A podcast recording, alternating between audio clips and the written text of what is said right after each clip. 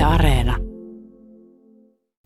Nuorten murrosikä ja naisten vaihdevuodet ovat ainakin melkein kaikille jo tuttuja asioita. Jos nyt eivät vielä oman kokemuksen kautta, niin ainakin termeinä ja suurin piirtein tiedetään, mitä silloin tapahtuu ja niitä myös ymmärretään. Mutta entäs sitten miehet, kun keski-ikä kolkuttelee oven takana? Aamulla väsyttää, kaikki ärsyttää, yöllä taas ei väsytä, seksi ei kiinnosta ja sekin tietysti ärsyttää. Kuulostaa muuten ihan naiden, naisten vaihdevuosilta vai kuinka? Mutta voidaanko miesten kohdalla ylipäätään puhua vaihdevuosista ja mistä tällaiset oireet sitten johtuvat? Voiko kyseessä olla mieshormoni testosteronin puute? Vieraana on tänään andrologi Antti Perheentupa. Tervetuloa. Kiitos. Minä olen Mia Krause.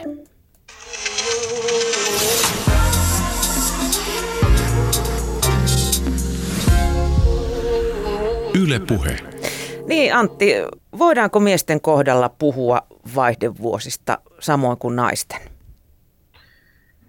No ilmiö on kovin erilainen kuin naisten vaihdevuodet ja sen takia vaihdevuosista puhuttaessa, niin, niin siitä lähtökohdasta miehen vaihde, vaihdevuodet on kyllä huono termi. Tärkeintä syytä nyt on varmaan, varmaan se, eikö niin, että kaikille naisille tulee ennemmin tai myöhemmin vaihdevuodet, mikä tarkoittaa sitä, että munasarjojen toiminta aika lailla kokonaan lakkaa. Ja, ja jos nyt sitten mietitään sitä miehen tilannetta, niin ei ole olemassa tiettyä ikää tai edes kovin leveätä ikähaarukkaa, jossa kävisi niin, että, että kivesten toiminta jotenkin kovin merkittävästi vähenisi, vaan se on, tapahtuu kovin hitaasti vuosien saatossa ja ei se kaikkia vaivaa alkuunkaan, vaan se on, on pieni osa, ketä se vaivaa. Ja, ja on tärkeää erottaa sitten, toki vähän samalla tavalla kuin naisillakin, niin toiset kärsii hankalammista oireista kuin toiset. Et, et siitä nyt on, on kysymys ikä, iän myötä tulevista hormonaalisista muutoksista ja niihin liittyvistä oireista, mutta naisella ne on kyllä huomattavan paljon selkeämmin tunnistettavissa. Niin se on vähän niin kuin enemmän kertarysähdys käsittääkseni kuin miehillä. No kyllä se naisillakin vähän vaihtelee, että toisilla kuukautiset jää kerrasta pois ja, ja, ja sitten on erittäin tyypilliset vaihdevuosioireet, hikoilut ja, ja, ja niin päin pois. Naisella on kauhean helppo, jos, on, jos ei ole kohtua syystä tai toisesta leikattu pois, niin, niin eikö niin, kuukautiset on merkki siitä, että, että munasarjatoiminta jollakin tavalla jatkuu. Miehillähän nyt semmoinen samantyyppinen selkeä muutos ö, puuttuu tai merkki semmoisesta muutoksesta puuttuu, mutta eipä toisaalta ole myöskään niin mitään semmoista äkillistä ö, muutosta niissä hormonitasoissa. Mm. Kuinka paljon tätä miesten, olet itse käyttänyt termiä andropaussia, on tutkittu. Naisten vaihdevuosiahan on tutkittu paljon ja siitä myös nykyään puhutaan paljon enemmän kuin aikaisemmin. Tässäkin lähetyksessä siitä on jauhettu. No onhan sitä tutkittu aika paljon ja suomalaisetkin on ollut siinä aika lailla aktiivisia. Meillä oli Turussakin siitä tutkimus parikymmentä vuotta sitten menossa ja siitä jäi aika vähän villoja siitä vinkkelistä, että – että kun lähdettiin, tavoitteena oli se, että tutkittaisiin terveiden ikääntyvien miesten testosteronipuutetta ja sitten sen testosteronikorvaushoidon niin kuin hyötyjä, niin, niin vähän yllättäen kävikin niin, että kun ylipainoiset ja sairauksista kärsivät miehet karsittiin pois, niin eipä oikein kovin paljon jäänyt ketään, ketä olisi sitten hoidettu ja tutkittu. Ja, ja tota, näitä tutkimuksia on nyt sitten jatkettu, on ollut semmoinen iso eurooppalainen tutkimus, ja, ja siinä on selvitetty ensinnäkin sitä, eikö niin, että minkälaisia oireita miehille iän myötä ilmestyy, mitkä niistä liittyy testosteroniin, ja sitten toisaalta on, on erilaisia, iso osa on ehkä amerikkalaisia niistä tutkimuksista, joissa on koitettu selvittää sit sitä testosteronihoidosta saatavaa hyötyä, koska e, ei sekään kovin niin kuin suoraviivainen asia ollenkaan ole. Mm. Miten Antti sitten andropaussi määritellään? Onko sille jotain määritelmää olemassa? No on sille määritelmä. Ehkä, ehkä mä voisin sanoa sen, että jos, jos mietitään, kun on kovasti palloteltu sitä termiä, niin andropaussia ei asiantuntijat tykkää käyttää, vaan, vaan puhutaan englanninkielisessä käytetään termiä late onset hypogonadism, mikä tarkoittaa vähän niin kuin iän myötä tulevaa kivesten vajaatoimintaa.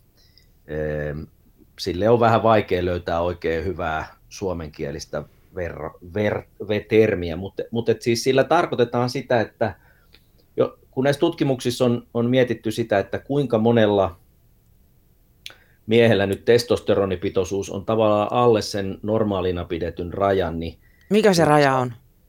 No aika tavallisesti käytetään tämmöistä 10 nanomoolia per litra.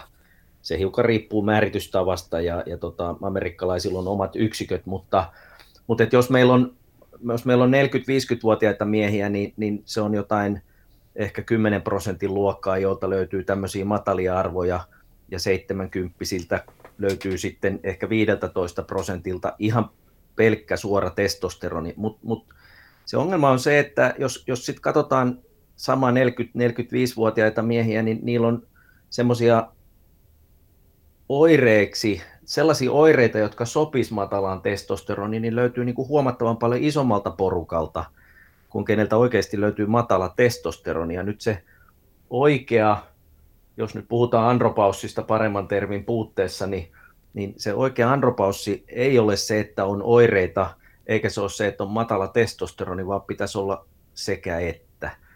Ja, ja oikein määritelmän mukaisesti se testosteronimäärityskin pitäisi tehdä kahteen kertaan aamunäytteestä ennen kuin voidaan niin kuin ajatella, että, että se määr, kokonaisuus täyttyy. Toki sitten täytyy vielä poissulkea, että ei ole kilpirauhasen vajaatoimintaa tai, tai jotain akuuttia sairautta, mutta mut niin se andropaussi pitää sisällään matalan testosteroniarvon ja, ja sitten on, on tyypillisiä oireita, jotka selkeimmin se testoster- matala testosteroni heijastuu tämmöisiin seksuaalifunktioihin, haluttomuuteen, erektiohäiriöön.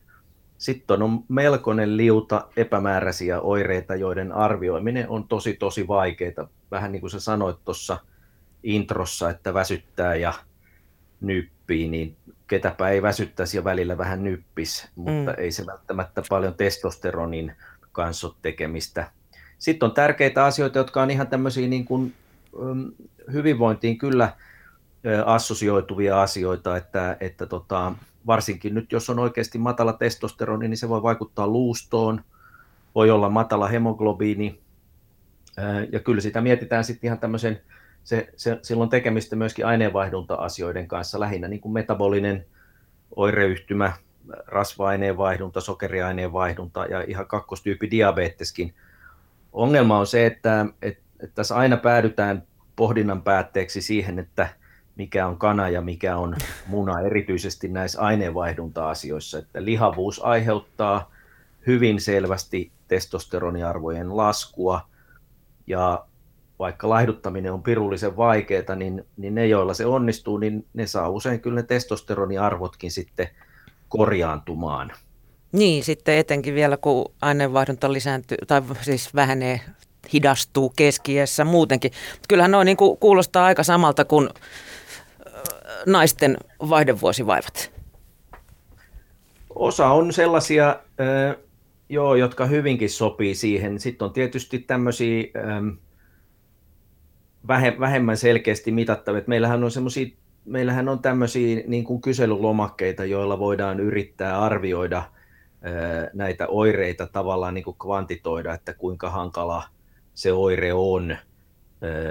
Mutta mut, meillä on, me, se, se, mitä mä tuossa en nyt maininnut, mutta mikä on ihan selkeä, tärkeä asia, niin on, on nämä psyyken, ei pelkästään psyyken ongelmat, vaan psyyken lääkkeet on hirveän tavallisia nykyään ja, ja psyyken lääkkeilläkin on sitten riippuen vähän lääkityksestä, niin voi olla aika laillakin merkitystä sit siihen, että mikä se testosteronitaso on. Että, että aika monta asiaa pitäisi niin kuin huolella miettiä, että onko joku sairaus, onko joku lääkitys, onko joku elämäntapa, elintapa-asia, johon pitäisi puuttua. Ja, ja jos sitten nämä on poissuljettu, niin, niin sitten pitää vielä niin kuin pohtia se, että ei ole joku aivolisäke, joka säätelee nyt sitä kivesten toimintaa, niin aivolisäkkeen tauteja on olemassa myös ja ne pitäisi sitten kans poissulkea ennen kuin, ennen kuin päästään niin kuin suoraviivaisesti.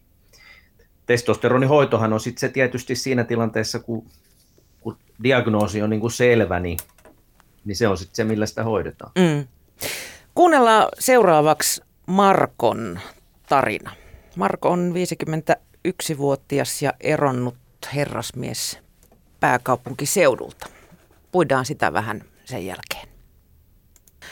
Marko, sä oot 51-vuotias eronnut mies ja oot ilmeisesti ainakin olettanut, että sun vaivat johtuu testosteronin puutteesta. Miten, miten ne on sulla ilmennyt? No tässä on ollut vuoden etätöissä ja neljän seinän sisällä ja tota, sitä ennenkin oli vähän sellaisia työntäyteisiä vuosia, niin alkoi tota, kerääntyä tota massaa aika tavalla. Ja sitten siinä tota, kyllä mä aina vilkuilin kaikki nämä iltapäivälehtien lehtien lööpit, jossa sanotaan, että testosteronin puute ja diabetes aiheuttaa paljon tällaisia ongelmia, mutta niin kuin pidin niitä lähinnä vaan niin kuin sille, että otsikko, mikä otsikko. Minä että, nuori mies tässä vielä. Niin, minä pärjään vielä, että no problem, että ei koske me, mua, vaan nämä on niin kuin enemmän sellaisille tota, 65 plus vuotiaille eläkeläisille. Mutta sitten pikkuhiljaa tota, tämä ajatus, ajatus on ollut sitten tota, tullut mieleen, varsinkin kun mulla syksyllä sitten ruvettiin epäilemään diabetesia. Ja, ja sitten se varmistui myös sellaiseksi. Millaisia oireita sulla sitten oli? Oliko sulla tämmöisiä masennusta, unettomuutta, mu- muita oireita sitten kuin se, että mitä diabeteksen kautta tuli? Ihan koko paketti oli jo. Oli semmoinen aloitekyvytön ja ja tota, aloitekyvytön yleensä aina tykännyt puuhata kaikenlaista. Ja tota, sellainen niin kuin selittämätön ahdistus tuli. Se varmaan johtui myös siitä korona-ajasta, kun ei päässyt oikein näkemään ketään. Ja tota, sitten niin kuin sellaiset, niin kuin, sitten rupesi huomaan, että kaikki kropassa ei toimi niin kuin on monta vuosikymmentä toiminut aikaisemmin. Siinä tuli lihottua aika tavalla ja sitten jotenkin, jotenkin tota, palat loksahti paikalle ja tuli semmoinen aha-elämys, että voisiko tämä olla sitten diabetesia. Mm. Missä vaiheessa sulle sitten iski se tajuntaan, että, että saattaa olla myös testosteronivaje? Onko sulla tutkittu niitä arvoja? No ei ole, että ne on, ne on työn alla kyllä että, että on tästä lääkärin kanssa jo puhe, puhellut kyllä, että on vaan pitänyt saada noin nopeimmat, tärkeimmät asiat aluksi pois, niin kuin toi, toi liikasokeri pois kropasta, että, että se on sitten nyt seuraavana listalla ja kaiken maailman ajatuksia tässä tullut, että olisipa pitänyt tajuta jo vähän aikaisemmin, mutta sitä jotenkin ajattelin, että, että, että sitä on ikuisesti nuori. Mm. Onko sulla sitten toi iskenyt libidoon? Onko haluttomuutta ollut ja oletko miettinyt, mikä on niin kuin muna ja mikä on kana? No sehän se just onkin, että tota, tämä on edelleen niin kuin teinikäisellä pojalla tai joo, mutta tota, mikään sitten niin kuin, tota, ei niin sanotusti tota, ei kynä oikeinen niin sanotusti. Ja tota, se on niin kuin taas lisää sellaista ahdistusta siinä ja tämmöistä pientä toivottomuutta, että menikö se elämä nyt tässä sitten saman aikaan, kun lukee maailmanlehdistä ja vanhojen miehen sikailuista, niin tota, tuntuu epäoikeudenmukaiselta sitten, että, että on niin pudonnut kärrystä. Ja se on ollut sitten nyt tässä aika tärkeimpää, tärkeänä tällaisena motivaattorina sitten jatkaa näitä, näitä tota keskusteluja sitten tuo poliklinikan ihmisten kanssa. Mm. Eli tuosta niin kuin haluttomuudesta syntyy suorituspaineita ja sellainen itseään ruokkiva kierre sitten. Joo, nimenomaan. Kun se on, kun kerran epäonnistuu, sitten tota, toisen, se helposti johtaa, että toisenkin kerran epäonnistuu. Ja sitten sit tulee semmoinen, semmoinen niin kuin pelko, että, että tota, ei se tule ikinä onnistumaan. Ja tota, se on niin kuin, se on kyllä semmoinen, joka on vetänyt kyllä mielen aika mutkalle kyllä, että, että, että tässäkö se nyt oli. Oletko kokeillut sitten näitä ekoja, varmaan mitä miehelle tulee, oikotie onneen, sinisiä pillereitä? Joo, kyllä näitä on kokeiltu. Tota, näissä on vuosia, mutta tota, se ne ei ollut silloin niin tota, hyvä apu kuin luulin. Et siinä vaiheessa ilmeisesti tämä pitkään muhinut diabetes oli jo niin kuin aiheuttanut jotain, jotain tota, tuhoja. Ja tota, siinä sitten varmaan on, varmaan on ollut sitten sekin, että on ollut sen verran kiireinen elämän, elämän syke, että on ajatellut, että nämä mä hoidan tämän sitten vaikka kesäloman aikana ja, ja, Sitku. ja pakko, niin. sitkun. Ja siis sitten on pakko, sit on vaan niin kuin jättänyt sen mielestään, mutta nyt sitten tavallaan kun tämä niin kuin korona on niin kuin stopannut kaiken elämän, niin tota, tai tällaisen sosiaalisen elämän, niin sitten on vähän sitten ollut jäänyt yksin sitten tämän ongelman kanssa. No miten sitten sun puoliso, sä nyt oot eronnut, mutta miten hän sitten suhtautui tähän tällaiseen haluttomuuteen? No, se on ollut semmoinen, se on ollut vähän semmoinen niin kuin virtahepo olohuoneessa juttu, että niin kuin hän ymmärsi, kun mä laitoin sen stressin piikkiin ja sanoin, että on ollut töissä vähän pitkää päivää, mutta, mutta tota, siitä se on vähän ajan, ajanut siihen ennen sitten, kun ero tuli, että se huolettiin vaan sitten perhettä, että, että vietiin harjoituksiin lapsia ja tällaista. Että oikeastaan sitten, kun päivä oli ohi, niin oltiin niin sitten tööt, että, että niin kuin, se ei käynyt niin kuin mielessäkään ja se tavallaan niin kuin ikään kuin jäi pois elämästä ja nyt kun tosiaan on niin kuin vähän herännyt, herännyt ja havahtunut sitten tähän muuhun elämään, niin tullut sitten tunne, että, että ei hitto, ei tämä tähän voi jäädä ja nyt, nyt yritän tehdä asialle jotain. Mm. Joo, se on, mitä mä oon naisia tuossa haastattelin, niin, niin tota, on, siihen tuli aiheesta aika karuja tarinoita. Eli, eli miehen seksihalut täysin romahtaneet, ei mennä testeihin, koska miehessä ei kuulemma voi olla mitään vikaa. Mies väittää haluavansa, mutta se ei tekoina näy ja sitten ollaankin monta kertaa vielä yksipuolisesti naisen puolelta terapiassa, ellei sitten jo eroamassa. Saattaa jo käydä näin, mutta, mutta mun kohdalla se aiheutti vaan sellaista tota, sellaista niin kuin äänetöntä ahdistusta, että mit, mit, mitä ihmettä mä oon tehnyt tota, väärin tai mistä voi rankasta, rangaistaan. Että, tota, mutta että hoidan asian myöhemmin kuntoon, mutta siihen ei sitten tule oikein mahdollisuutta. No nyt kun sulla on se diabetes todettu, niin tota, ootko huomannut, että parantamalla elintapoja olisi, olisi mitä niin kuin vaikutusta?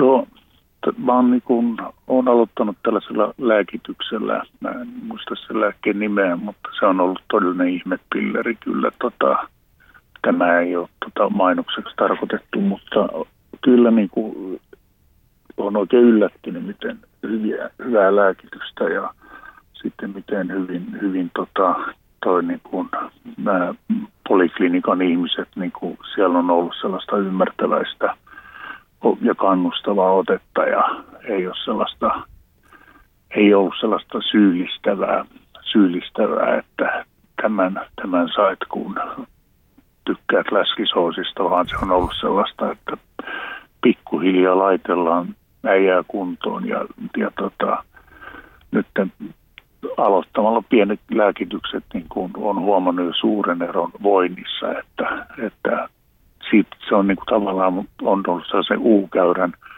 pohjalla, että nyt on pikkuhiljaa kipuamassa ylös sinne, koska ei enää ole sellaista niin, miten sanoisi, sellaiset itse tuhoisetkin ajatukset on jäänyt niin kuin kauas pois, että, tämä, että, että kyllä tämä on mahdollista vielä, että tullut tämä tota, vanha ajatus, joka oli jo kymmenen vuotta sitten, että minähän olen vasta nuori mies, että tässähän on toivoa. 50 on uusi 30 vai miten se meni? Toivon, että se on. Kiitos Marko, kun kerroit kokemuksistasi ja valoa kohti. Valoa kohti.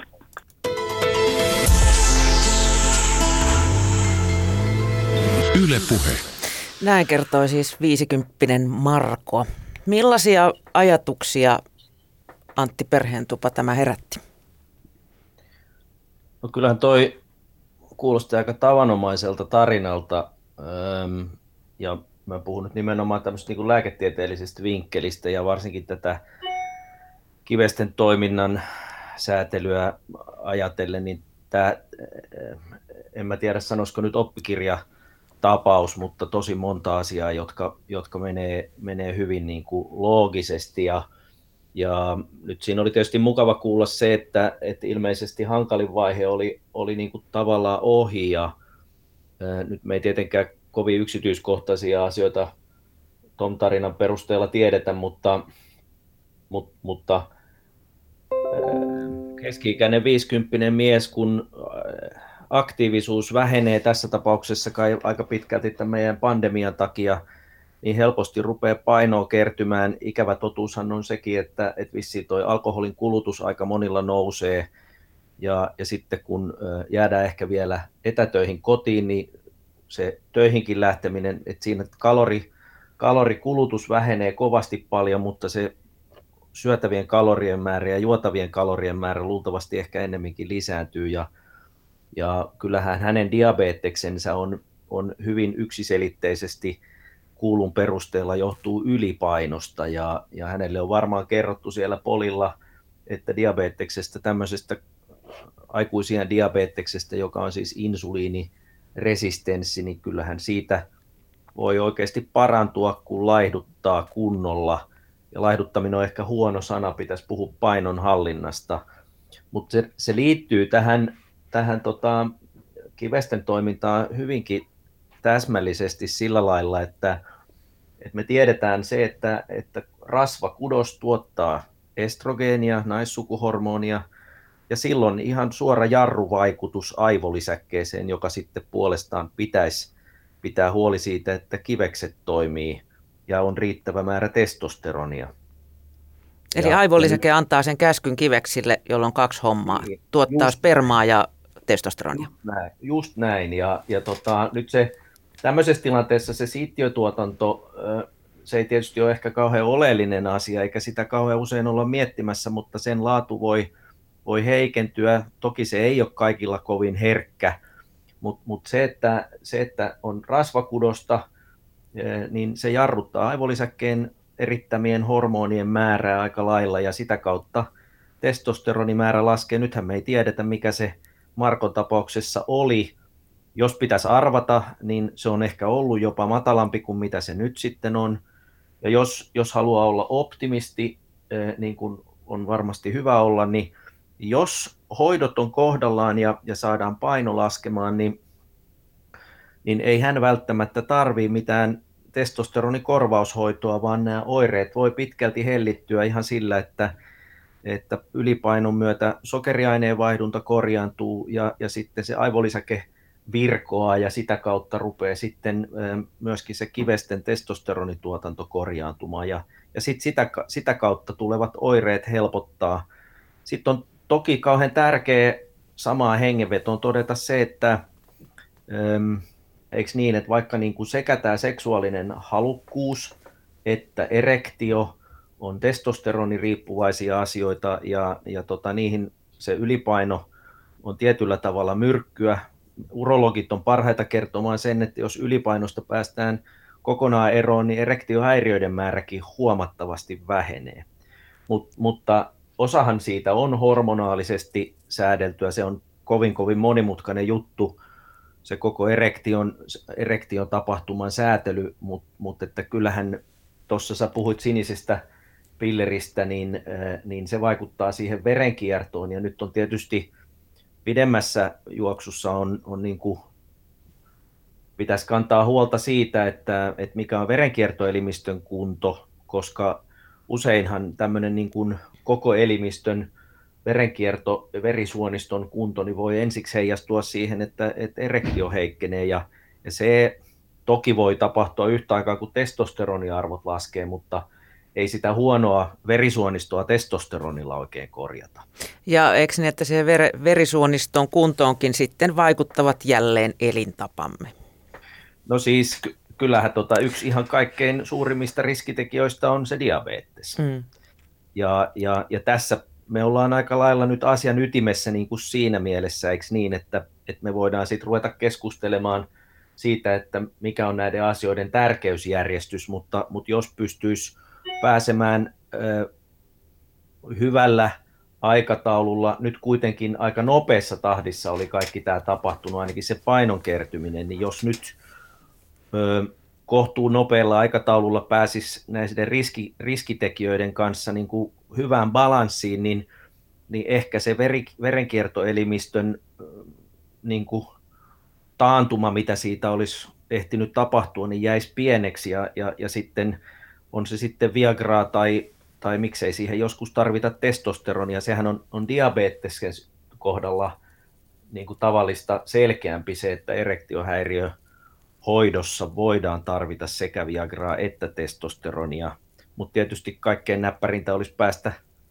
koko, koko diabeteksestä eroon. Se ei ole helppoa, mutta ja, ja, ja aina, aina tulee mieleen, se on, jälkiviisastelu on helppoa, eikö niin, mutta painon hallinta, lihavuuden välttäminen on, on paljon paljon helpompaa kuin laihduttaminen sitten, kun on jo tullut lihavaksi. Mm. Mulla oli tuossa aiemmin syksyllä vieraana ravitsemusterapeutti Reijo Laatikainen, joka, joka puhui esidiabeteksesta, josta kärsii jo, oliko satoja tuhansia suomalaisia tietämättään. Joo, mä en ole kuullut, mä en ole, en ole kuullut teidän keskustelua, mutta, mutta on, siinähän puhutaan juuri siitä, eikö niin, että kun on rasvakudosta, niin on ensin insuliiniresistenssi, ja, ja silloin aineenvaihdunta ei vielä, aineenvaihdunnan häiriö ei vielä täytä niitä diabeteksen kriteereitä, mutta silloin on nimenomaan tämmöinen tavallaan esidiabetes. Ja, ja totuushan on se, että, että ne on nyt ne on hiukan niin kuin keksityt ja sovitut ne diabeteksen rajat sitten, että, että missä kohdassa ne kriteerit tulee täyteen. Mm. Ja, ja, ja semmoinen esidiabetes on nyt semmoinen, missä rupeaa olemaan löydöstä siihen suuntaan – ja, ja mitä suurimmassa määrin se liittyy nimenomaan tähän ylipainoon. Ja ilmeisesti myös siis nykyisiin elintapoihimme, eikö totta? Vai, vai oliko, oliko tällaisia ainakaan todettu 50 vuotta sitten, vai oliko silloin niin kuin tällaisista oireista kärsivä mies vai vanha äkäinen ukko? Öö, no mä en, ole, en koe olevani hirveän suuri asiantuntija tässä, mutta et lihavuushan on ihan epidemialainen, epidemiatyyppinen länsimaista, että et nykyään maailmanlaajuisestikin ylipaino on paljon suurempi ongelma kuin aliravitsemus ja nälänhätä, puhumattakaan niin kuin eurooppalaisissa, länsimaisissa hyvinvointimaissahan tämä on, me lähestytään niin kuin katastrofia ja, ja ikävä totuus on, on se, että se näkyy kaikkein parhaiten tuolla lasten tautien poliklinikalla, missä ylipainoisia lapsia on ihan hirvittävät määrät. Mut, mutta ylipainon lisäksi on tietysti hirveän tärkeää se, että, että liikunta on erinomaisen hyvä insuliiniherkistäjä ja, ja se, että harrastaa liikuntaa, niin vaikka ei se painoa sitten hirveästi muuttaisi, niin se kudosten insuliinin hyödyntämiskyky paranee aika lailla ja, ja, ja siinä mielessä niin kuin semmoinen aktiivinen elämäntapa ja liikunta on, on hirveän hyödyllistä, vaikka se ei ole myöskään tietysti se kaikkein tehokkain painonhallintamenetelmä. Kyllä painonhallinta on aika lailla paljon kiinni siitä, mitä lautaselta menee suuhun.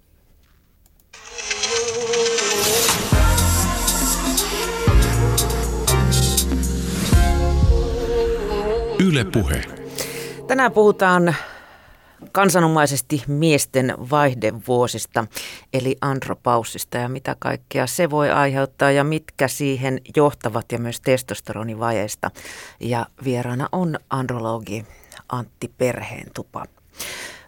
Pystyykö sitten alentuneita testosteronitasoja havaitsemaan ilman testiä? Ei niitä, ei, ei niitä, siis tässä on, se haastehan on, tämän diagnoosin tekeminen vaatii sen, että tehdään aamuverinäytteestä testosteronimittaus, ja, ja koska se voi vaihdella vähän kerrasta ja, ja flunssatilanteesta esimerkiksi riippuen, niin, niin se täytyy toistaa vielä, että voidaan olla täysin varmoja. Toki, toki jos on oikein matala testosteroni, niin kyllä siihen tyypillisesti sitten liittyy ensimmäisenä ajatellaan, että nämä seksuaalitoimintojen heikkeneminen, erektiohäiriö. Johtaako muuten tasojen lasku automaattisesti erektiohäiriöön? Ei, no kyllä pitää olla aika matala testosteroni, että, että tota noin, niin meillähän on tämmöisiä oireyhtymiä, joissa, joissa testosteroni voi olla hyvinkin matala, eikä esimerkiksi Klinefelter oireyhtymästä, jossa on yksi ylimääräinen X-kromosomi, eli normaali miehen kromosomiston 46XY sijaan onkin 47 kromosomia ja, ja kahden tai yhden X-kromosomin sijaan kaksi, niin, niin heillä voi olla hyvinkin matalia testosteronipitoisuuksia, mutta ei heillä ole välttämättä erektiohäiriötä ainakaan niin, että, että he kokisivat sitä itse ongelmaksi, että näissä on selvästi yksilöllisyyttä ja, ja, ja, ja kyllä ne tärkeää on huomioida ei pelkästään se testosteronimäärityksen vastaus, vaan, vaan sitten huolella ne oireet. Niin, eli niin kuin oireet on, voi olla, vaikka taso olisi matala. Jep. Ja entä toisinpäin, voiko oirehtia sitten vaikka taso on normaali? Ehdottomasti, mutta et silloin ei tietenkään kysymys ole testosteronin puutteesta. Et mä, se on, mä oon naureskellut sitä, kun, kun lehdistössä on ollut en muista, onko se nyt ollut tästä asiasta, mutta kun sanotaan, että oirehti tietämättään, niin, niin ei, ei, ei voi oikein olla oireita tietämättään, ei niitä sitten oikein voi kutsua oireiksi, eikö niin, että, että mä tässä Kyse on kohdassa, jostain muusta silloin. Niin, että et mun mielestä se semmoinen, se, semmoista kulttuuria en, en kannusta, että lähdettäisiin varmuuden vuoksi mittailemaan erilaisia asioita – että josko löytyisi jotain, mitä pitäisi sitten ruveta hoitamaan. Tämä on nyt loistava esimerkki, tämä testosteroniasia, että jos ei ole oireita ja nimenomaan on, on aika lailla harvinaista, että jos ei ole mitään erektiohäiriötä tai haluttomuutta, niin on hyvin, hyvin epätodennäköistä, että se testosteroni on, on niin kuin pielessä. Et, et, ja, ja missään nimessä en lähtisi silloin mittailemaan testosteroneita sitten on näitä erilaisia oireita ja toki aina joskus törmätään sit siihen, että on kovasti pengottu taustaa ja, ja, ja löytyy joku semmoinen matalahko testosteroniarvo, puhutaan tämmöisistä raja-arvoista, aika usein ne on 8 ja 12 välillä. Ja, ja sit, silloin voi tietysti sit miettiä sitä, että kokeilee testosteronihoitoa, että olisiko siitä hyötyä, mutta siihen mä oon aina sanonut kaikille, jotka rupeaa sitä kokeilemaan, että se on kauhean tärkeä asia ymmärtää, että, että, että jos oman kiveksen testosteronierityksen perusteella testosteroniarvo on 12 ja, ja lääkityksestä sitä tulee 12, niin sitten kun sen lääkityksen aloittaa, niin se ei ole 24, vaan se on vain vähän yli sen 12, koska ihmisen säätelyjärjestelmä on sellainen, että se oma kives uinahtaa. Mm. Ja, ja tämä on niinku tavallaan se ongelma sit siinä myöskin, että jos kovin herkästi aloittaa sen testosteronihoidon, niin siitä ei ole ihan helppo päästä eroon, koska sitten kun sä yrität lopettaa sen, niin ei, ei se aivolisäke ja sitä myötä kives, niin ne on vähän niin kuin ruususen unilla ja, ja, ja siinä kohdassa kyllä sitten hyvin helposti tulee, tulee hankalat oireet siihen matalaan testosteroniin liittyen. Että tota, meillähän on koitettu kehittää nyt semmoisia valmisteita, ja Suomessa niitä ei ole kyllä markkinoilla tämmöisiä testosteronikorvaustuotteita, jotka mahdollistaa jotenkin sen, että se aivolisäke ei ole ei niin uinahda, mutta tota, mulla ei ole kokemusta niistä, on vaan lukenut jotakin julkaisuja. Sehän on tärkeä asia ja lapsettomuuslääkärinä törmään siihen päivittäin, että, että me joudutaan muuttamaan testosteronihoidolla olevan miehen hoito sellaiseksi, että lisääntyminen on mahdollista. Ja, ja, ja se on tietysti semmoinen tärkeä asia harvemmin tietysti 7-80 kohdalla tärkeä, mutta että kun näitä hoitoja nykyään aloitetaan hyvinkin nuorille, niin pitäisi muistaa se, että testosteroni kyllä käytännössä pysäyttää siittiötuotannon. Niin, että silloin Ensin... ei vauvoja tehdä sitten. No mä, joo, meillä on, meillä on ikäviä tilanteita, missä, on, missä tämä tieto ei ole niin kuin asiakkaalle tai potilaalle, en tiedä onko se jäänyt kertomatta vai eikö sitä ole ymmärretty, mutta että on saatettu yrittää pitkäänkin lasta testosteronihoidon aikana ja, ja se on, mehän on tehty tutkimuksia, ei nyt ihan viime aikoina, mutta testosteronistahan yritettiin kehittää miehelle hormonaalista ehkäisymenetelmää, koska se niin tehokkaasti estää siittiötuotannon, mutta, mutta siellä on semmoinen, jos nyt sanotaan karkeasti, niin yksi kymmenestä, joiden kohdalla vaikkakin se siittiömäärät huomattavan merkittävästi romahtaa, niin, niin ne ei mene ihan nolliin kuitenkaan, ja sen takia siitä ei nyt semmoista oikein luotettavaa ehkäisymenetelmää on miehille saatu. Antti Perheentupa, naisille usein sanotaan, että vaihdevuodet kun iskevät, niin kannattaa kysyä äidiltä ja isoäidiltä, että millaisia ne ovat, koska ne ovat hyvinkin usein samantyyppisiä. Miten on testosteronin kanssa? Hyvä kysymys. Mä johonkin haastatteluun hiljattain joku kysy, kysy, kysyttiin, että tota, mikä tässä on perimän merkitys, ja ihan varmasti perimällä on merkitystä, mutta mä luulen kyllä, että tässä ollaan nyt tämä on sen verran nuori, toki testosteroni ja nämä tämmöiset oireyhtymät, joissa se puuttuu kokonaan, ne onhan ne tunnettu vuosikymmenet, mutta, mutta tämä tämmöinen lievä iän myötä tuleva testosteronitason lasku ja siihen liittyvät asiat, niin, niin, niin niitä pyöritellään ja on pyöritelty tässä nyt pari 30 vuotta ja, ja tota, se, että, että osaisi niin kuin isältä kysyä, ja isä, isä osaisi kertoa, niin, niin tota, mä luulen, että ne on kyllä ainakin täällä niin kuin Suomessa ja Euroopassa aika vähissä, että mehän ollaan näissä asioissa usein vähän niin kuin tullaan perässä amerikkalaisissa käytännöissä, mutta mut Amerikassakin näyttäisi kyllä siltä, että suurempi, suurempi massa näistä testosteronihoidoista on nykyään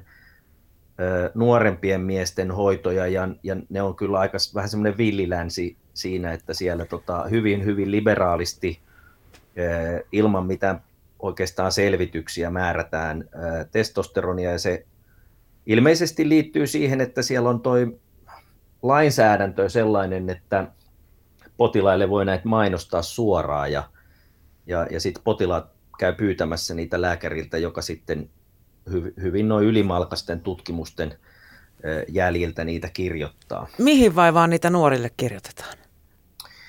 Öö, no mä en tiedä, onko oikein kysymys vaivasta. Mä amerikkalaisen, se, se mitä mä oon kirjallisuutta lukenut, eikö niin, me tiedetään, että, että alun perin kai kehonrakentajat ja painonnostajat ja voimanostajat käytti anabolisia steroideja mm. ja, ja testosteroni on tietysti niiden niin kuin se kantaisä, mutta mut että sitten on tietysti tullut se tilanne, että, että ei-kilpaurheilussa on haluttu äm, amerikkalainen ulkonäkökeskeinen kulttuuri, niin, niin siinä on sitten ollut houkutusta, että kun miehistymisen myötä ehkä ruvetaan harrastamaan vaikka punttisalilla käymistä, niin, niin saa rotevamman ulkomuodon, kun, kun ottaa vähän testosteronia ja, ja niin kauan kuin siitä ei tule hankalia sivuoireita, niin, niin tota, sehän on, sehän on niin kuin räjähtänyt käsiin se testosteronin käyttö Amerikassa. Meillä ei nyt ole onneksi ihan sitä ilmiötä, mutta ei se ole harvinaista, että, että tota noin, niin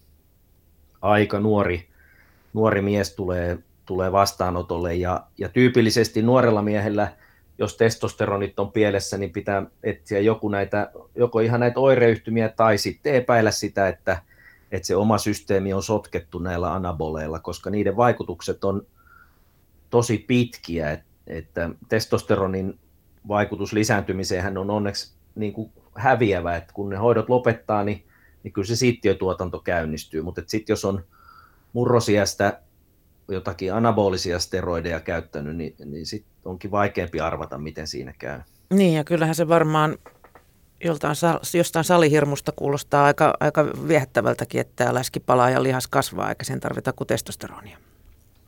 Joo, on siinä varmaan houkutus ja, ja sitten toinen asia on tietysti se ympäristö, eikö niin, että, että kun sä meet semmoisen, jos, jos sä päädyt tai löydät itse sellaiselta kuntosalilta, missä, missä on tota, Aineet liikkuvat. No, on, niin kuin tava, on niin kuin tavoitteellista se painon, painon nostaminen, niin se on usein myöskin semmoinen paikka, missä sitten on myöskin näitä niin kuin resepti, reseptin kirjoittamisen ulkopuolelta tulevia anaboleja saatavana. Ja, ja, tota noin, niin, ja netti on tietysti sitten semmoinen paikka, mistä oon itsekin käynyt katsomassa, että miten, miten siellä tota noin, niin, kerrotaan näiden asioiden käyttämisestä. Mutta silloin ollaan tietysti, ollaan niin kuin, se ei ole nyt oikein enää lääketiedettä.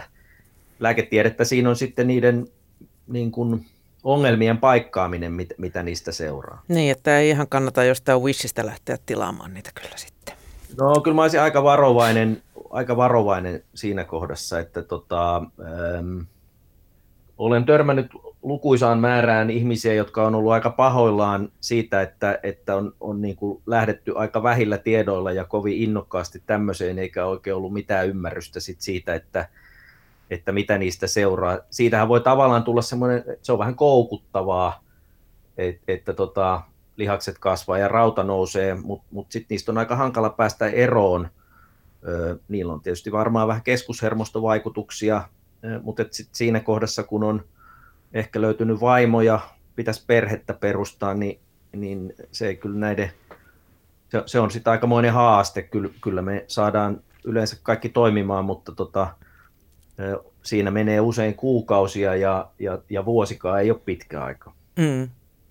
Naisillahan, kun määrätään estrogeenikorvaushoitoa, niin ne tasot on niin kuin lopullisesti tippuneet, siis oma tuotanto.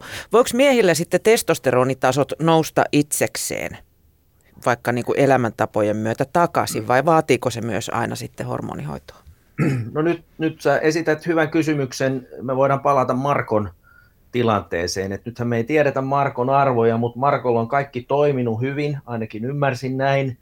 Ja, ja Markolla on sitten kertynyt sitä ylipainoa ja, ja sitä myötä ainakin ongelmat on niin kuin kulminoitunut ja, ja, ja siinä on, on diabetes, ylipainon myötä diabetes ja, ja sitten on erektio-ongelmaa, vissiin jonkunlaista libido-ongelmaakin, mutta kyllä se on aika ilmeistä, että, että jos hän saa painoa laskettua ja, ja sitä myötä ne testosteronitasot paranee, niin on se toki mahdollista, että hän, hän tarvii jotakin apuja, mutta on erittäin selvä näyttö siitä, että, että kun ylipainon myötä testosteronit laskee, niin kyllä niitä saadaan myöskin nousemaan. Ja, ja puheohjelmassa on vaikea selittää sitä, että sitä on ihan mittailtu, että, että niin kuin, kuinka suure, kuinka monen vuoden edestä se testosteroniarvo ja pitoisuus laskee, kun tulee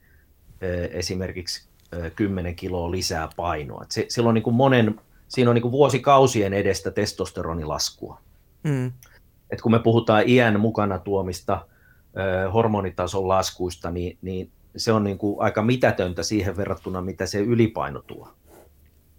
Millaista hoitoa sitten on, on tarjolla, jos ei nämä omat konstit riitä? Miten sitä annostaa? Testosteroni, testosteronihoito ei ole mitään kauhean monimutkaista. Että tärkeää mun mielestä on se, että on tehty se alkuselvittely huolellisesti. Ja sitten on tärkeää se, että on yhteisymmärryksessä potilaan ja lääkärin kanssakäyminen sillä tasolla, että on, on niin kuin nähty se, ollaan realistisessa lähtötilanteessa siitä, että mitä hyötyjä siitä hormonihoidosta voi olla – ja sitten täytyy olla käsitys myöskin siitä, että jos on niin, että sitä mitään merkittävää apua siitä ei saa, niin voi olla järkevämpää, että sitä hoitoa ei, ei jatketa. Että se placebo on hirveän voimakas vaikutus ja usein sotkee niin kuin sitä todellista hyötyä, mutta kyllä se sitten kuukausien saatossa laimenee. Mutta jos nyt sitä ajatellaan, että on, olisi tämmöinen tyypillinen tyypillinen matala testosteroni, eikä ole mitään aivolisäkkeen toiminnan häiriötä, ja tavalliset muut asiat on poissuljettu, ja ei ole mitään merkittäviä esteitä, joista nyt lähinnä ehkä hankala sydämen vajaa toiminta tai voisi vois olla hyvä esimerkki. Miehen rintasyöpä on harvinaista ja, ja tota, eturauhassyövän kohdalla pitää sitten hoitavan lääkärin kanssa miettiä urologin kanssa sitä turvallisuutta. Mutta muutenhan se on tyypillisesti niin, että aloitetaan geeli, geelihoidolla. Geeliä yleensä annostellaan aamuisin. Olkavarsi on paras paikka, se imeytyy siitä aika nopeasti. Annosta on aika helppo säätää, mutta se on päivittäinen, päivittäinen annostelu. Se tavallaan matkii sitä vuorokausirytmiä, mikä on normaalitilanteessa, mutta onhan se vähän työlästä ja, ja, ja sitten on pikkusen varottava sitä, ettei sitä annostele sitten puolisoon tai lapsiin, koska se on kuitenkin hormonit aika potenttia tavaraa. Tervetuloa vaan naisten maailmaan. Itsehän tykittelen estrogeenisuihketta käsivarteeni joka ilta. Niin, mutta että aika monet haluaa vaihtaa sen sitten pistettävään lääkkeeseen, ja pistettävä lääke on, on, on niitä on pari eri, erilaista Suomen markkinoilla, että geelejä on useampia, ja, ja, ja siinä voi toki pelata sen annoksen kanssa ihan niin kuin naisten estrogeenissa, mutta – mutta pistettävissä lääkkeissä se annostelun tavaksi annoksen säätäminen tapahtuu sit sitä pistosväliä säätämällä, että on kolmen viikon välein pistettävä lääke, jota toki pistetään usein joskus vähän tiuhempaan, mutta sitten on kolmen kuukauden välein pistettävä testosteronivalmiste, joka lienee ehkä se kaikkein suosituin tällä hetkellä, mutta mut, sille ei ole oikein kiva aloittaa, koska kolmen kuukauden hormonit kun tu, tuikkaa kerralla lihakseen, niin ne on sit siellä sen kolme kuukautta, eikö niin? Että, mm. Sitä on vaikea että, ottaa tota, pois sieltä sitten. Mieluummin, mieluummin aloittaa vähän rauhassa ja näkee sitten, että miten se vaste tulee. Ja kyllähän niitä kuuluu sitten kuuluu kontrolloida, ei pelkästään niitä, että miten ne oireet helpottuu, vaan myöskin sitten näkee, että se testosteronitaso nousee.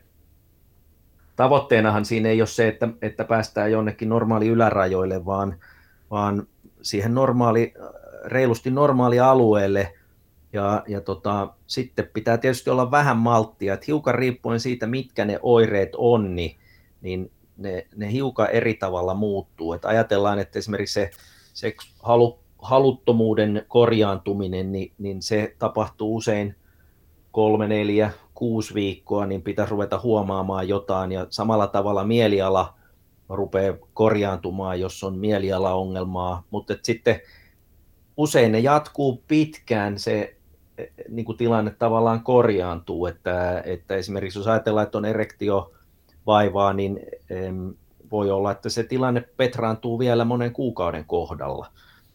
Siinä erektioasiassa on varmaan myöskin semmoinen hiukan niin kuin missä tahansa, että jos, jos on tota noin niin, kovin käyttämättä, niin, niin käytön vähenemisen myötä niin kuntokin heikkenee ja, ja sitten taas jos käyttö lisääntyy, niin voisi kuntokin parantua ja, ja eiköhän se jollain tasolla pidä paikkansa tässäkin. Että, että Treenaaminen se, kannattaa aina.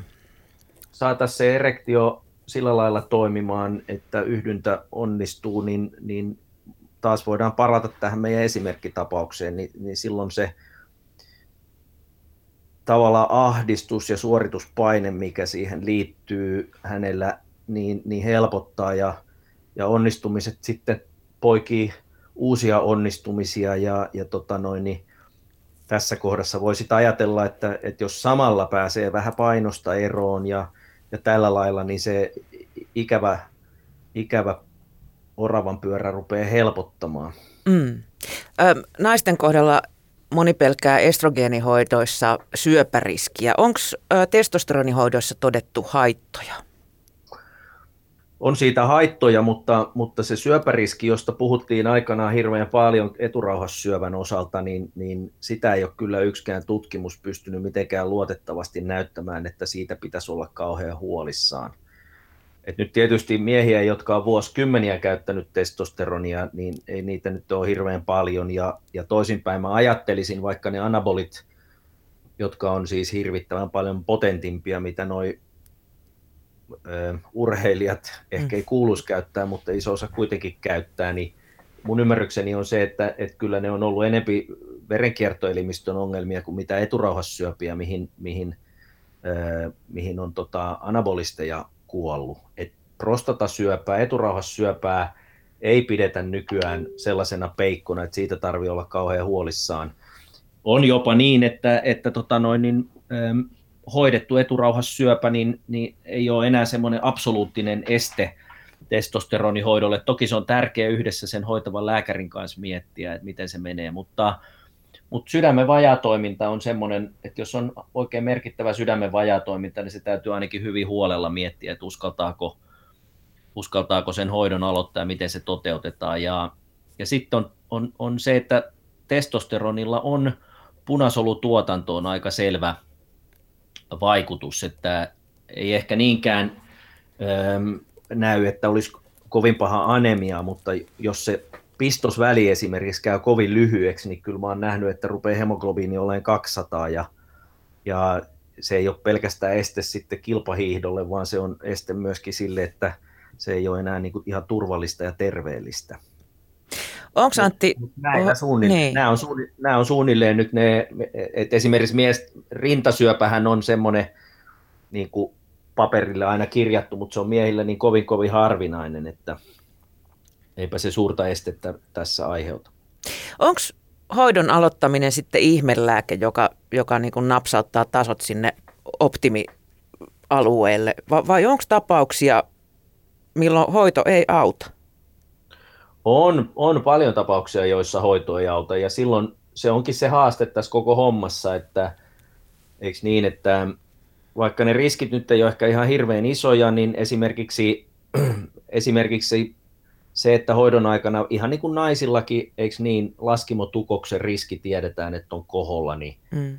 niin, niin kyllä miehilläkin ajatellaan, että testosteronihoidosta tämmöinen riski on korkeampi, ja nyt sitten jos on niin, että ei mitään selvää hyötyä niissä oireissansa havaitse, niin kyllä se täytyisi sitten pystyä niin kuin miettimään lääkärin kanssa läpi, että onko mitään järkeä sitä hoitoa jatkaa, jos testosteronitasot on saatu korjattua esimerkiksi 10-15 tai vaikka 18, mutta oireet on ihan ennallaan, niin en oikein ole varma, että on mitään järkeä sitä hoitoa jatkaa.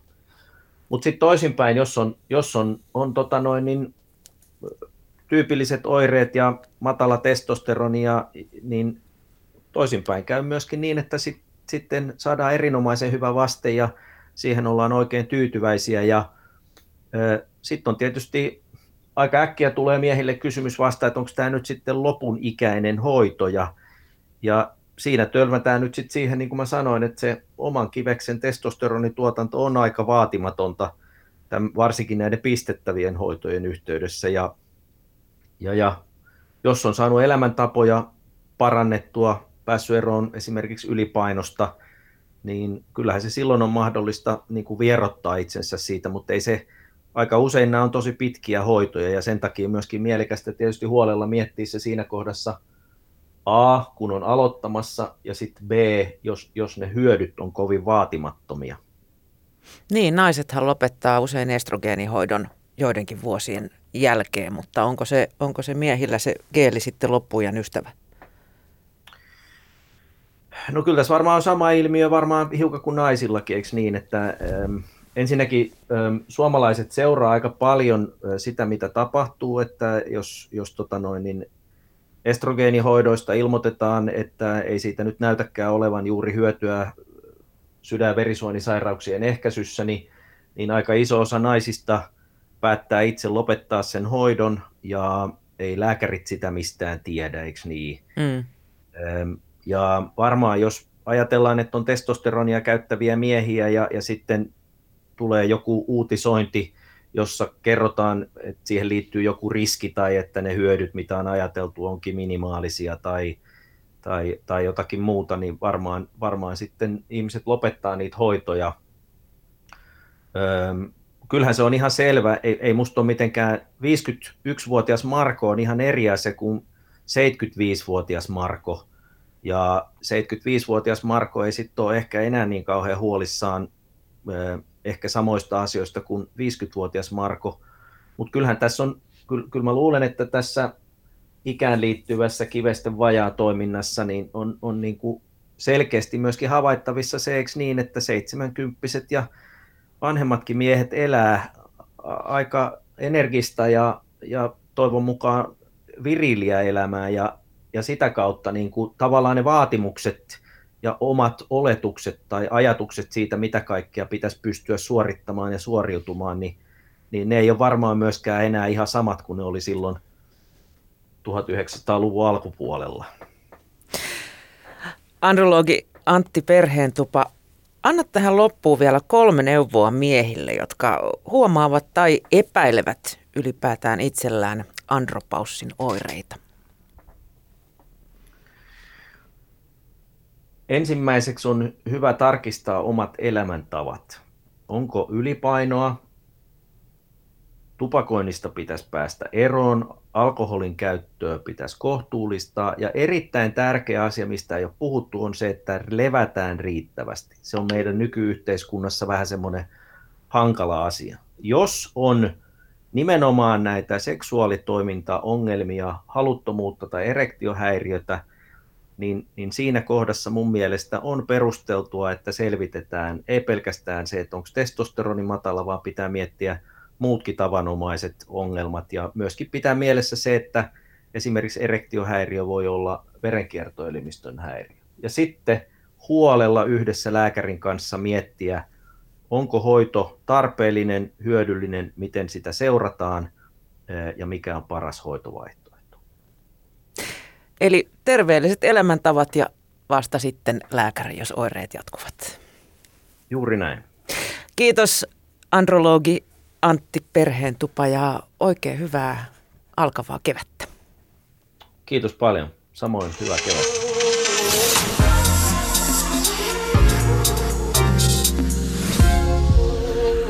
Yle Puhe.